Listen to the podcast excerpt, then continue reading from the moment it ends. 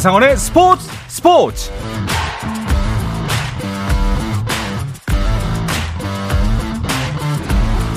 스포츠가 있는 저녁 어떠신가요? 아나운서 한상원입니다. 오늘 하루 이슈들을 살펴보는 스포츠 타임라인으로 출발합니다.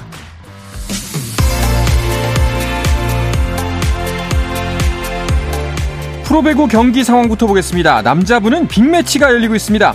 선두 우리카드와 이번 시즌 돌풍의 팀이죠. 삼성화재가 만나는데요. 우리카드 마테이 대 삼성화재 요스바니의 화력 대결이 눈길을 모으는 경기입니다. 3세트가 진행 중인데요. 우리카드가 패배를 할까 패배를 할 가능성이 있어 보입니다. 3세트 현재 2, 대 0으로 세트 스코어 삼성화재가 앞서고 있고요. 3세트는 17대 17로 양팀 동점인 상황입니다. 여자분은 3위 현대건설이 최하위 페퍼저축은행을 상대하고 있습니다. 경기 결과에 따라서는 현대건설이 2위로 올라설 수도 있는 상황인데요. 여기도 역시 세트 스코어 2대 0입니다. 3세트 진행 중이고요. 현대건설이 2대 0으로 앞서고 있습니다.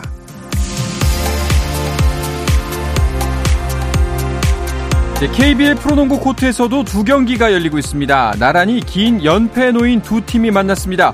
9위 서울 삼성과 최하위 대구 한국가스공사와의 대결.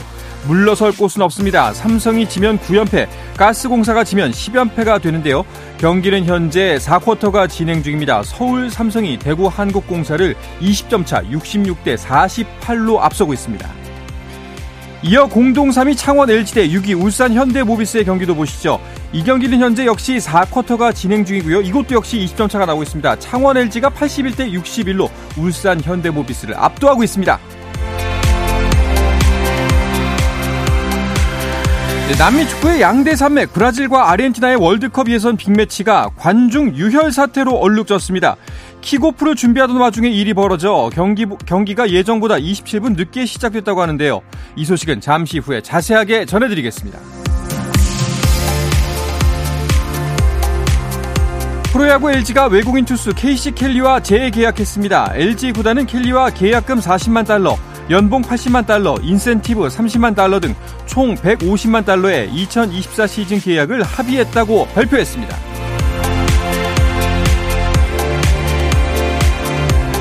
배드민턴 세계 1위 안세영이 올 들어 처음으로 국제대회에서 입상에 실패했습니다. 안세영은 중국 선전에서 열린 세계 배드민턴 연맹 월드 투어 슈퍼 750 중국 마스터스 16강에서 중국의 왕즈이에게 2대 0으로 완패했는데요. 안세영이 국제대회 준결승에 오르지 못한 것은 올해 들어 이번이 처음입니다.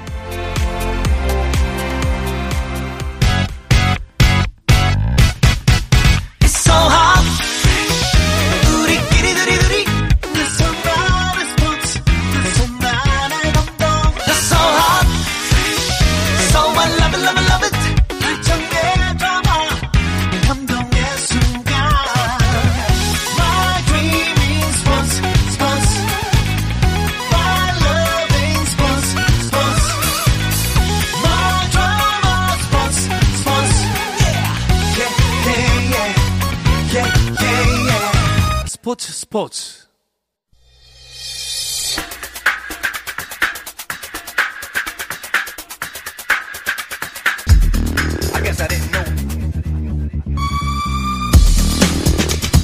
목요일의 축구 이야기 해축통신 오늘은 서우정 축구 전문 기자와 함께합니다. 어서 오십시오. 안녕하세요. 반갑습니다. 자, 11월 A매치 주간이 끝났습니다. 이제 올해 안에 A매치는 없는 거죠? 네, 피파 A매치 주간은 2023년은 11월 일정으로 모두 종료가 됐습니다. 네. 우리 대표팀 같은 경우는 또 새해가 시작되면은 아시안컵 등으로 바쁜 일정을 보내겠지만은 그래도 2023년을 깔끔하게 잘 마무리한 것 같습니다. 그렇습니다.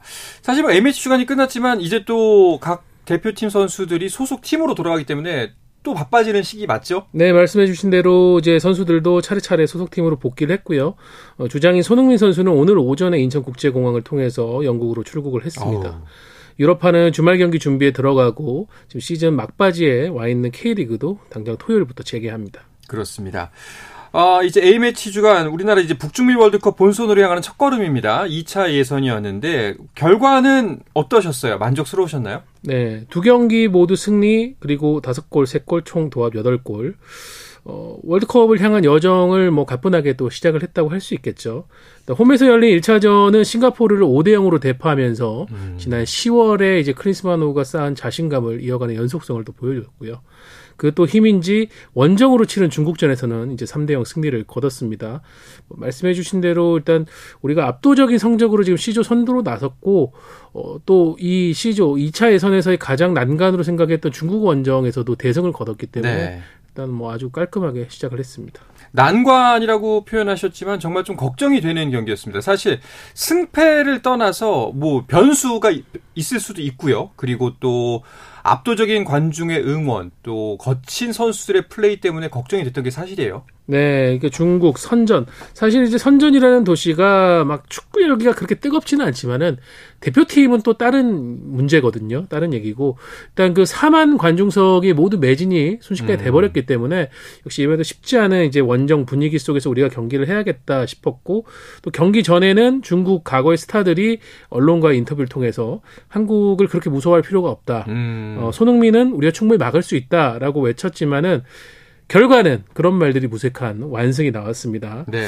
뭐 중국이 사실은 이제 그라운드 안에서의 전력차가 너무 현격했기 때문에 사실 할 수 있는 거는 뭐 요즘 표현으로는 정신 승리밖에 없다 음. 이렇게 할 수밖에 없었고 그러다 보니까 대한민국의 애국가가 울려 퍼질 때 뭐 야유를 보낸다거나 어, 프리킥이나 코너킥을 준비하는 우리 선수들에게 레이저 공 레이저로 네. 이제 예, 포인트 공격을 하는 그런 일종의 비매너 모습들이 우리 선수들에 계속 향했는데 뭐 선수들은 그런 거 아랑곳하지 않고 자기 플레이를 다 펼쳤습니다. 뭐 그거라도 해라.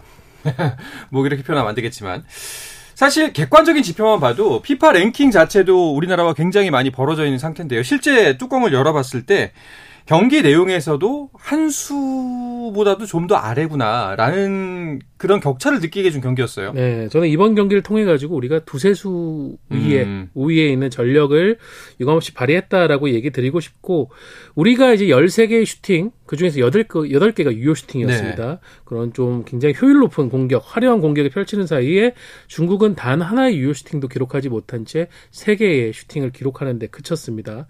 어, 제가 볼 때는 이번 경기로 인해서 어떻게 보면 2010년대에 조금 이제 중국 축구의 어, 움트림이라고 해야 될까 네. 용트림으로 좀 위협을 가했던 한중전의 상황이 다시 공안증의 부활로 갔다라고 음. 얘기 드릴 수 있고 있을 것 같고 중국 언론들은 이런 완패를 겪고 나서야 우리가 할 수 있는 게 없었다라고 인정을 했습니다. 네. 사실 중국 선수들 입장에서 보면 공안증 이제는 그 선수들의 몇몇만 봐도 조금은 위축될 수 있는 상황일 수도 있을 것 같아요. 왜냐하면은 뭐 대표팀의 구성원의 거의 대부분이 유럽에서도 네로라는 선수들이잖아요. 네. 그러니까 세계 축구의 중심은 유럽이고 거기에서 얼마나 경험을 쌓고 자신감을 쌓는 선수들이 많아지느냐에 따라서 대표팀의 전력도 결국 올라가게 마련인데 뭐 우리 지금 대표팀은 역대 어떤 세대보다도 많은 유럽파들이 진출해서 활약을 하고 있죠. 그것도 팀의 중심으로요. 음. 근데 중국은 이번에 소집된 대표팀 선수들 몇 면을 보면은 티드키의 이브 리그에서 뛰고 있는 수비수 한 명. 그 선수가 유럽파였습니다. 그 정도로 차이가 컸고 그러다 보니까 관중석을 보면은 흥미로운 일들이 벌어졌는데 7번 손흥민이 새겨진 토트넘 유니폼을 입은 중국 팬들 아, 그렇게 아, 예, 예, 자주 발견할 수 있었다고 하고요.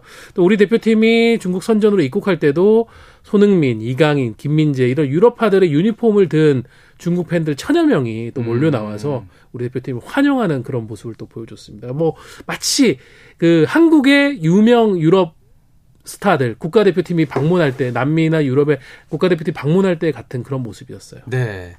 근데 또 이런 지적도 있네요. 그 임영등 임영등님께서 남겨주셨는데 그런데 중국산대로 세 골은 너무 적게 나온 거 아닙니까? 이렇게 했는데 어그에 대해서는 어떻게 생각하세요? 어.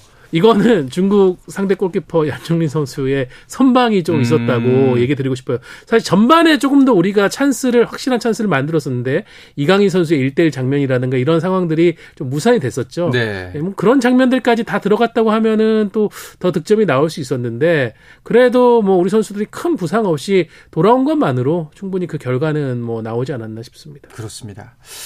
중국전을 되짚어 보면요. 특히 눈에 띄었던 모습은 손흥민 선수와 이강인 선수의 호흡이었습니다. 네, 두 world class 선수의 호흡이 점점 무르익어 간다라는 느낌을 주는데 이 콤비네이션이 강화되면 강화될수록 우리의 공격진의 어, 활력, 네. 화려함, 네. 날카로움 이런 것들도 더 올라간다고 보고 저는 이제 손흥민 이강인 조합을 월클 원투 펀치라고 좀 표현하고 싶은데 어, 이 두 선수 앞에 아시아는 좀 너무 작은 무대인 것 같아요. 음. 예.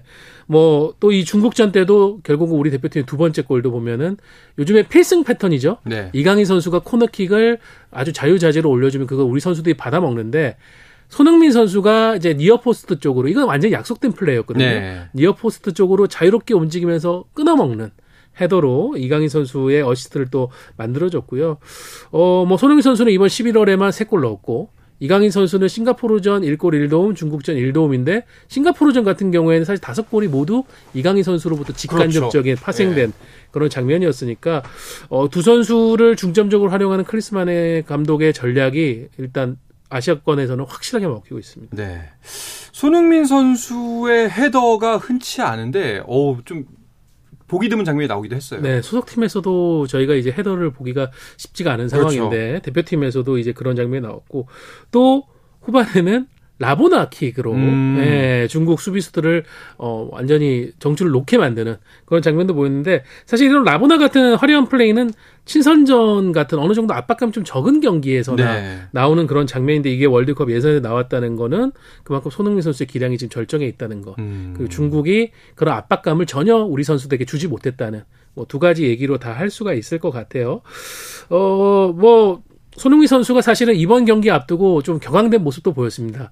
사실은 상대 팀을 자극하는 모습을 보기가 어려운 선수거든요. 그렇죠. 항상 상대를 존중하고 그렇기 때문에 상대 팀 팬들도 상대 손흥민 선수를 많이 응원을 하는데 이번에는 득점을 하고 나서 어, 손가락을 입에 딱 모으면서 조용히 하라는 음. 그런 제스처를 취했죠. 그러니까 이게 어, 이번 경기를 앞두고 계속 중국 언론에서 손흥민 별거 아니다 막을 수 있다 이렇게 얘기를 하니까 손흥민 선수도 경기 하루 전에 최종 훈련을 마치고 나서 동료들을 모아가지고 숨도 못 쉴 정도로 우리가 눌러주자 네. 예, 이런 얘기를 하면서 다짐했는데 그 다짐을 또 경기장 안에서 치, 어, 실현을 했습니다. 네. 자, 이렇게 우리나라 대표팀은 아시아 지역 2차 예선 두 개의 경기를 아주 깔끔한 승리, 그리고 만족스러운 승리로 마무리를 지었고요.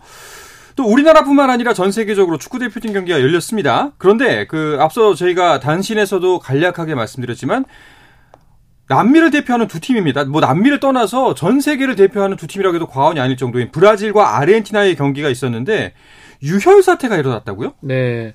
이 브라질과 아르헨티나의 맞대결은 유럽의 영국과 독일 경기, 그리고 아시아의 한일전과 음. 더불어서 세계적인 라이벌전으로 꼽히는데 이 경기에서 일종의 6탄전이 벌어졌습니다. 그러니까 브라질 홈에서 열린 경기였는데 원정으로 오는 아르헨티나 팬들과 브라질 팬들이 서로 디엉키면서 6탄전이 벌어졌는데 이거를 막기 위해서 들어온 브라질 경찰들이 일방적으로 좀 아르헨티나 팬들을 어. 곤봉으로 이제 좀 정리를 했죠. 예, 그러면서 아르헨티나 팬들이 피가 막 철철 흐르고 네. 그런 모습이 나왔고 이게 경기 전에 벌어진 상황이다 보니까 몸을 풀고 경기를 이제 준비하기 위해서 들어오던 아르헨티나 선수들, 뭐 주장인 메시를 비롯한 아르헨티나 선수들이 그 앞에서 바로 그 장면을 봤어요. 그러면서 지켜보면서 어떻게 해야 될지 안절부절하는 모습을 보였고 메시 같은 경우에는 저기에 우리 선수들의 가족들도 있다. 근데 이런 식으로 대응을 하면 어떡하냐면서 굉장히 불만을 표시하면서 메시 선수를 비롯한 아르헨티나 대표팀 선수들이 모두 라크롬 그냥 들어가 버렸습니다. 네. 경기를 하지 않겠다는 의사표시죠. 그렇게 되면서 30분가량 경기가 연기가 됐고요. 그 뒤에 조금 바깥 상황이 어느 정도 정리가 되면서 다시 경기가 재개됐는데 그런 좀 격앙된 분위기가 경기 전부터 일다 보니까 실제 경기도 굉장히 거칠어졌고 반칙이 무려 42개나 나왔습니다. 아. 네, 상당히 거친 경기가 됐습니다. 그렇습니다.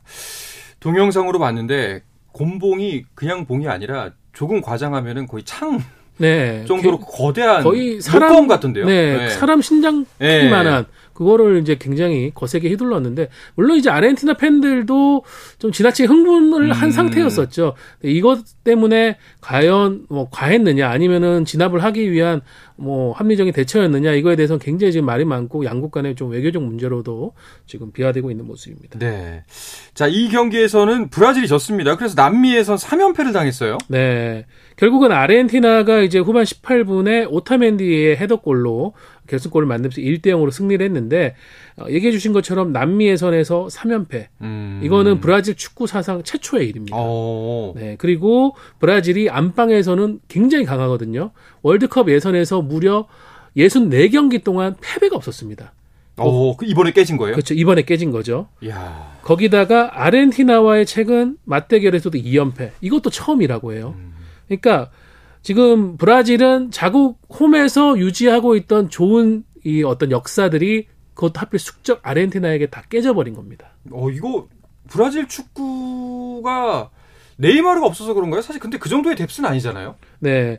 그러니까 브라질 축구의 현재라고 할 수 있는 네이마르 예. 그리고 브라질 축구의 미래라고 할 수 있는 비니시우스 이 두 선수가 빠지고 나서 최전방의 힘이 몰라보게 약해진 브라질입니다. 그렇게 되면서 최근에 예선에서 3연패를 하게 됐는데 근데 또 다른 문제가 있습니다. 브라질 축구협회 행정력 문제인데요. 음... 지난 카타르 월드컵에서 브라질 8강에서 탈락하고 나서 치치 감독을 경질을 했거든요. 네네. 지금 월드컵이 끝나고 1년 가까이 흐르지 않았습니까?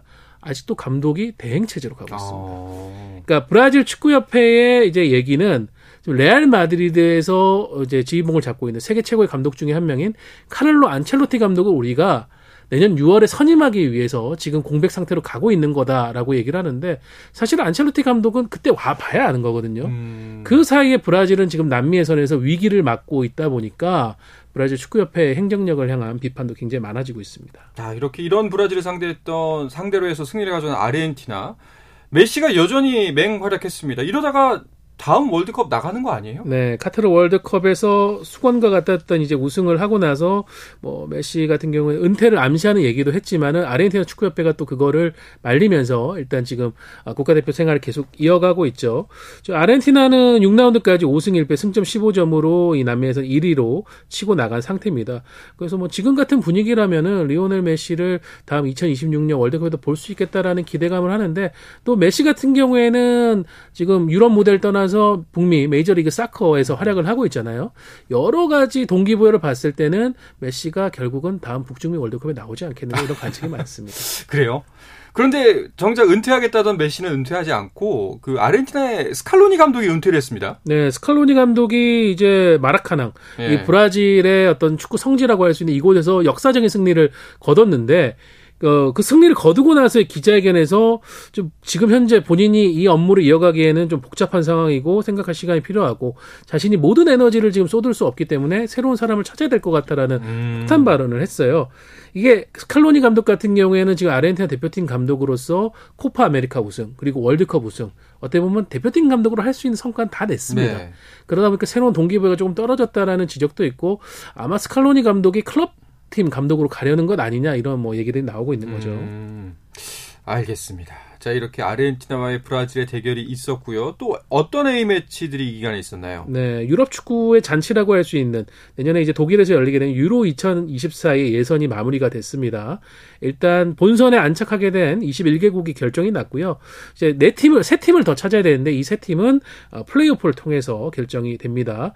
일단 뭐 프랑스가 조 1위로 역시 본선행에 올랐고 잉글랜드, 스페인, 이탈리아, 벨기에 등의 강호들도 통과를 했고 포르투갈은 10전 전승을 기록 하면서 네, 유로 본선 무대로 향했습니다. 그럼 이제 그 조 추첨식이 이제 진행되는 건가요? pot가 나눠졌나요? 네, 일단은 이제 플레이오프가 내년 3월에 열리긴 하는데 그 이전에 각 팀들의 예선 어, 추첨을 할게 하게 되고요. 4개 pot로 나눠지게 됩니다. 어, 개최국 독일을 포함해 가지고 이번 예선에서 가장 좋은 성적을 거뒀던 5개 팀이 pot 1에 가고 나머지 이제 성적에 따라서 순차적으로 착착착착 가는데 지금 좀 의외의 상황이 어 네덜란드가 pot 3 그리고 이탈리아가 pot 4에 가 있는 상황이라서 이두 팀의 어, 조편성 여부에 따라 죽음의 조가 나올 수 있습니다. 그렇네요. 알겠습니다. 자, 이렇게 치열했던 국가대표팀 간 대결들이 다시 한번 끝이 나고요. 이제 선수들은 소속팀에서 리그 경기를 준비하게 되는데요. 이야기는 잠시 쉬었다가 와서 자세하게 나누도록 하겠습니다.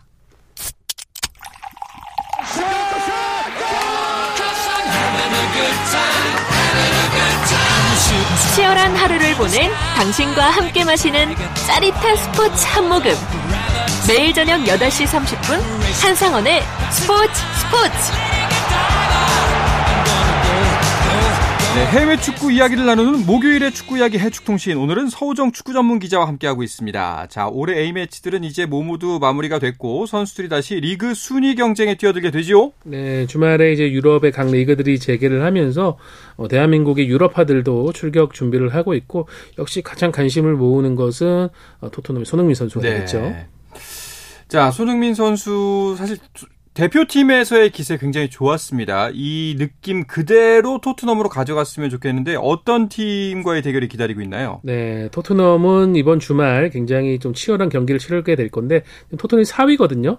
5위인 아스톤 빌라와 음. 홈에서 경기를 치르게 됩니다. 지금 토트넘 상황이 좋지 않기 때문에 손흥민 선수에 대한 기대감이 높아질 수밖에 없겠죠. 아, 한때 선두였던 적도 있었는데 사실 또 주축 선수들이 부상도 많이 당했고 여러모로 좀 어려운 상황입니다. 네, A매치 휴식기 전에 첼시, 울버햄튼에게 잇따라 패하면서 음. 이제 무패 행진을 달리다가 리그 2연패를 기록하면서 4위까지 떨어졌죠. 선웅 선수도 그 두 경기에서 득점을 하지 못하면서 잠시 주춤했지만은 A매치 두 경기에서 3골 2도움을 기록했습니다. 그러니까 토트넘이 사실은 아시아에서 열리는 A매치에서의 성과에 대해서 그렇게 주목할 필요는 없는 상황인데 손흥민 선수의 좋은 활약에 대해서는 또 따로 소개를 하더라고요. 음. 그만큼 손흥민 선수가 좋은 경기력을 보여주고 그 컨디션을 또 소속팀에 보여주기를 바라는 것 같습니다. 네. 자, 울버햄튼의 황희찬 선수 경기도 기대가 되는데 황희찬 선수는 다음 주 화요일 날 경기가 있네요. 네, 한국 시간으로 화요일 새벽. 그러니까 현지 시간으로는 월요일 밤에 열리는 거죠. 네. 손흥민 선수보다는 하루 더 휴식을 취하게 되겠고 그러면서 뭐 황희찬 선수는 시차 적응과 체력 회복을 충분히 한 뒤에 이제 런던으로 이동해서 플롱 원정을 치르면 됩니다. 네. 울버햄튼과 황희찬 선수 재계약에 관한 이야기도 나오고 있다네요. 음, 자연스러운 현상인 것 같아요. 올 시즌 이제 황희찬 선수가 울버햄튼 합류 이후 가장 좋은 퍼포먼스를 보여주고 그렇죠. 있죠. 지금까지 리그에서 6골, 득점 공동 6위로 팀의 에이스 역할을 하고 있고 또 게리 오닐 감독과의 궁합도 상당히 좋습니다. 사실은 황희찬 선수가 오고 나서 울버햄튼이 감독이 벌써 이제 세 번째 교체가 되다 보니까 조금 혼란스럽긴 할 건데 드디어 상당히 잘 맞는 지도자를 만났다라는 음. 얘기가 나오면서 올 시즌 황희찬 선수도 날개를 훌쩍 펴고 있거든요. 기존 계약은 2026년 여름까지로 아직 한참 남았지만은 울버햄튼 입장에서 황희찬 선수의 가치가 점점 높아지고 있는 만큼 조기에 좀 잡아야 되겠다. 음. 이게 이 이번 계약 어, 재계약 루머를 보도한 디에슬레틱의 설명입니다. 그렇군요. 자, 우리나라 토트넘은 일요일 그리고 울버햄튼은 화요일인데 어, 오는 25일 토요일에 또 big match가 기다리고 있습니다. 네, A매치 주간이 끝나자마자 1, 2위 간의 맞대결이 열립니다. 어, 1위 맨시티, 2위 리버풀이 만나는데 어, 맨시티 홈인 에티하드 스타디움에서 만납니다. 두 팀의 승점차 1점이에요. 오. 이 경기에 따라서 맨시티가 더 도망가느냐, 리버풀이 뒤집느냐가 결정이 되고 지금 EPL이 역대급 선두권 싸움을 펼치고 있거든요. 1위 맨시티부터 5위 에스턴 빌라까지 승점차가 3점에 불과합니다. 네. 그러니까 이게 두 팀 간의 어떤 뭐 단두대 매치를 떠나가지고 여기서 패할 경우에 순위가 그만큼 또 5위까지 추락할 수도 있다는 그렇죠. 얘기죠. 그렇기 때문에 이겨야 반드시 하는 그런 반드시 이겨야 되는 이겨야만 사는 그런 경기라고 할 수 있겠는데 뭐 두 팀이 복잡한 계산을 할 필요 없이 이 경기 이기는 거에 온전 집중을 할 것 같습니다. 뭐 현재 상황으로 봤을 때 리버풀과 맨시티요. 이 경기 결과 어떻게 될 것 같으세요? 지금 공격력은 맨시티, 네. 수비력은 리버풀이 좀 더 우세하다는 어, 음. 판단이고 결국은 양 팀의 주포를 이제 서로가 어떻게 제어하느냐가 중요할 것 같습니다. 홀란드 같은 경우에는 지금 13골, 살라 같은 경우 10골로 득점 1, 2위에 올라 있거든요. 어, 홀란드 같은 경우에는 좀 유로 예선에서 탈락을 했어요. 노르웨이가. 음. 아무래도 홀란드 같은 경우에는 지금 세계 최고의 공격수지만 대표팀 전력이 좀 약하다 보니까 메이저 대회에 가지 못하는 그런 부분이 조금 실망감으로 왔을 것 같은데 뭐 그게 오히려 또 소속팀에서는 좋은 동기부여로 작용할 수 있을 것 같고 반면에 살라는 이번 A매치 주간에 한 경기에서 4골을 터뜨리는 오. 또 아주 좋은 결정력을 보여주고 와서 뭐두 선수가 결국은 어떻게 퍼포먼스를 보여주느냐가 승부를 결정할 것 같습니다. 알겠습니다. 자, 그럼 프랑스로도 가보겠습니다. 이강인 선수가 속해 있는 파리 생제르맹은 토요일 새벽에 경기가 있네요. 네, 이강인 선수는 조금 바쁩니다. 그래도 다행인 건 원정이 아니라 홈에서 경기를 치르게 되는데요. 역시 또 만만, 만만치 않은 상대 모나코를 불러들여서 네. 파리 생제르맹이 경기를 치릅니다. 어, 그런데 파리 생제르맹이 굉장히 안 좋은 소식이네요. 자이르 에메리가 부상을 입었어요. 네. 그러니까 파리 생제르맹 같은 경우에 워낙 각 나라 국가대표들이 많죠. 그러다 보니까 A매치 때 차출된 선수들이 부상 없이 돌아오기를 늘 어, 기도하고 음. 있는데 이걸 저희가 이제 피파 바이러스라고 표현을 합니다. 이번 A매치 주간 때도 바르셀로나의 가비 선수가 굉장히 큰 부상을 당해가지고 지금 바르셀로나가 울상인데 파리 생제르맹도 큰 손실이 있었습니다. 지금 2006년생의 특급 유망주죠. 자이르 에메리 선수가 이번 어, 소집 기간 중에 발목을 다치는 부상을 당하면서 지금 7주가량 어, 경기를 뛰지 못할 것으로 보입니다. 어, 7주면 그래도 꽤 긴 건데. 건데요. 또 이제 부상에서 회복하는 기간도 있으니까 어, 파리 생제르맹 입장에서는 좀 많이 가슴이 아픈 상황이 아닌가 싶습니다. 이강인 선수가 이런 면에서는 또 어떻게 입지의 변화가 있을까요? 그러니까 자이드 에메리 선수 같은 경우에는 중앙 미드필더 쪽에서 뛰게 되는데 지금 파리 생제르맹이 중앙 미드필더 쪽에서 계속 결원이 발생을 하고 있거든요. 그래서 뭐 레키프라든가 프랑스의 유력지들이 계속 얘기하는 게 어, 루이스 엔리케 감독이 이강인 선수를 좀 중앙 미드필더 쪽에 활용하는 어, 그런 전술을 고려해야 되는 거 아니냐라는 음. 얘기가 나오고 있습니다. 그러니까 자연스럽게 이강인 선수를 활용할 수 있는 가능성 자체, 방향 자체는 옵션이 계속 많아지고 있는 상황인 거죠.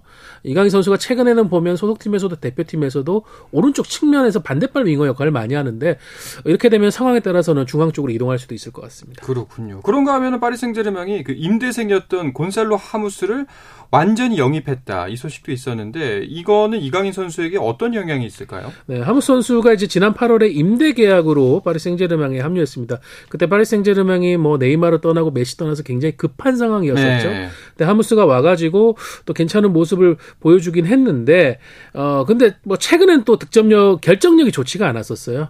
그러면서 뭐 하무스 대신에 이강인을 펄스 나인으로 써야 된다 이런 의견도 나왔었는데 그래도 결국은 파리 생제르맹이 하무스와의 정식 계약을 맺으면서 신뢰를 보냈고 이 부분에서는 계속 공격 옵션 쪽에서 이강인 선수가 조금은 경쟁을 해야 되는 구도로 갈 수도 있습니다. 알겠습니다.